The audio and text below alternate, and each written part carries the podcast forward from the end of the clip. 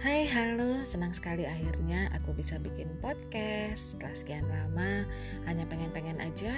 Dan hari ini akhirnya aku bisa mulai juga. Kenalkan nama ku Waya Komala, seorang blogger dan juga ibu rumah tangga dengan dua anak remaja.